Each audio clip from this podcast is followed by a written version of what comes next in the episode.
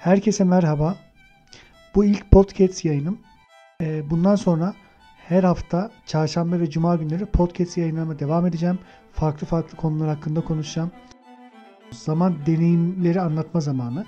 Artık e, insanların bulduğu fikirlerden daha fazla yaşadıkları deneyimler e, her, her, her yerde konuşuyor. TEDx konuşmalarında, ekranlarda deneyiminiz eğer varsa dinleniyorsunuz. Deneyiminiz yoksa dinlenmiyorsunuz.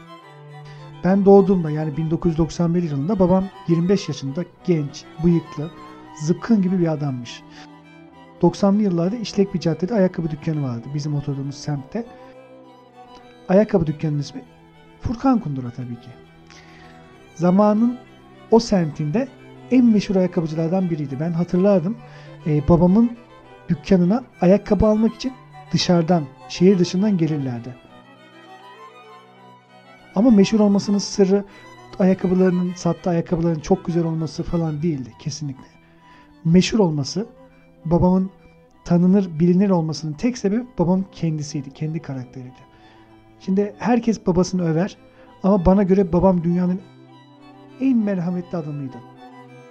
Yoldan geçene, yoksula, fakire, parası yoktur alsın giysin diye ayakkabı verilir mi hiç? Ama babam verirdi işte öyle bir adamdı. Yakın zamanda ta 20 yıl önce kapanmış Furkan Kundura'nın poşetini gördüm ben. Çok duygulandım. Bakın aslında burada yardımlaşmanın sonucunda marka kalıcılığı da oluyor. Hatta bence bir markanın bilinir, akılda kalıcı olmasının ilk adımı yardımlaşmak. Bu da benden size kısadan hisse olsun.